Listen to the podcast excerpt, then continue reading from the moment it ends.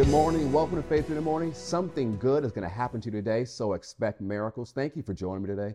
Faith in Mornings is to help you start your day with faith and encouragement, and that's exactly what's going to happen today. Before we get started, I want to remind you about our upcoming Faith Plus conference on June 3rd and June 4th. You don't want to miss it. Our special guests are Faith Plus broadcasters, Pastor Michelle Ferguson, Pastor David Winston, and Pastor Marcus Tankard. It's going to be a great week and a great time in the presence of God and in the Word of God. So make sure you make plans to join us for the Faith Plus conference on June 3rd and June 4th. Now, well, let's get started with our Faith Family Confession. You'll find in the show notes as well as the description on social media. Say it with me. Say, I'm the salt of the earth.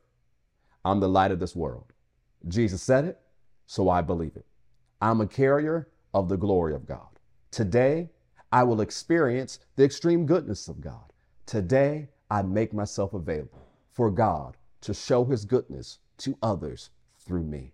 Today, I am increasing in influence. Today, I will see the goodness of God in my life. Today, something good is going to happen to me.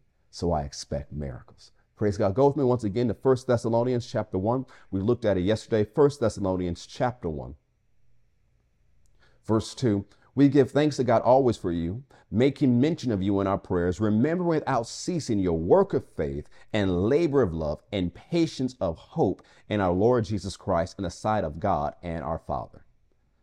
Remember, as we said yesterday, your patience and hope.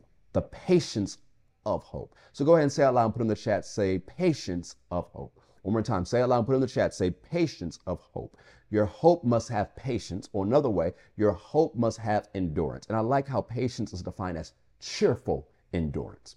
We can't just have short bursts of hope, hopeful for a moment, hopeful for a second, hopeful because something good happened. We have to develop our hope for uh, until our hope goes the long distance. Well, how long should I be hopeful? Until what you hope for is coming to pass.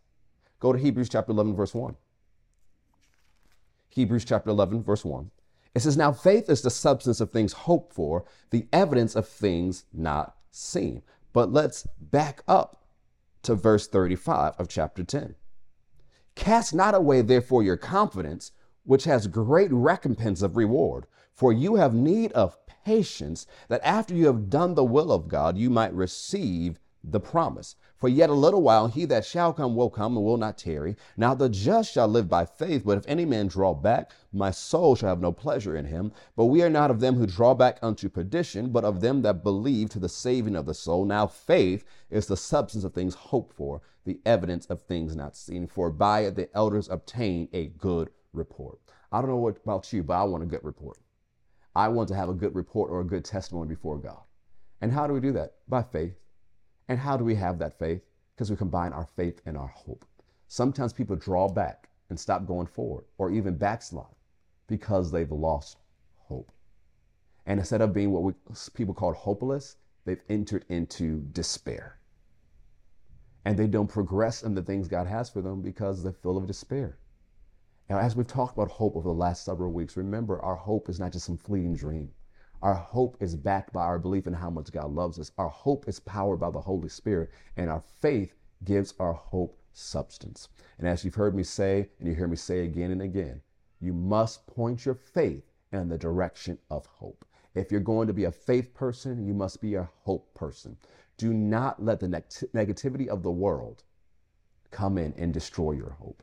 Know, some people even have a, they create a biblical reason to be full of despair. They say, well, Pastor, we're in the end times. It's dark out there. Do you know there's been darkness in the world since before Adam fell?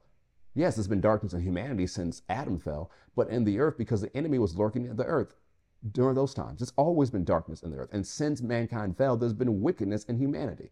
And there have been times of extreme wickedness throughout the history of humanity.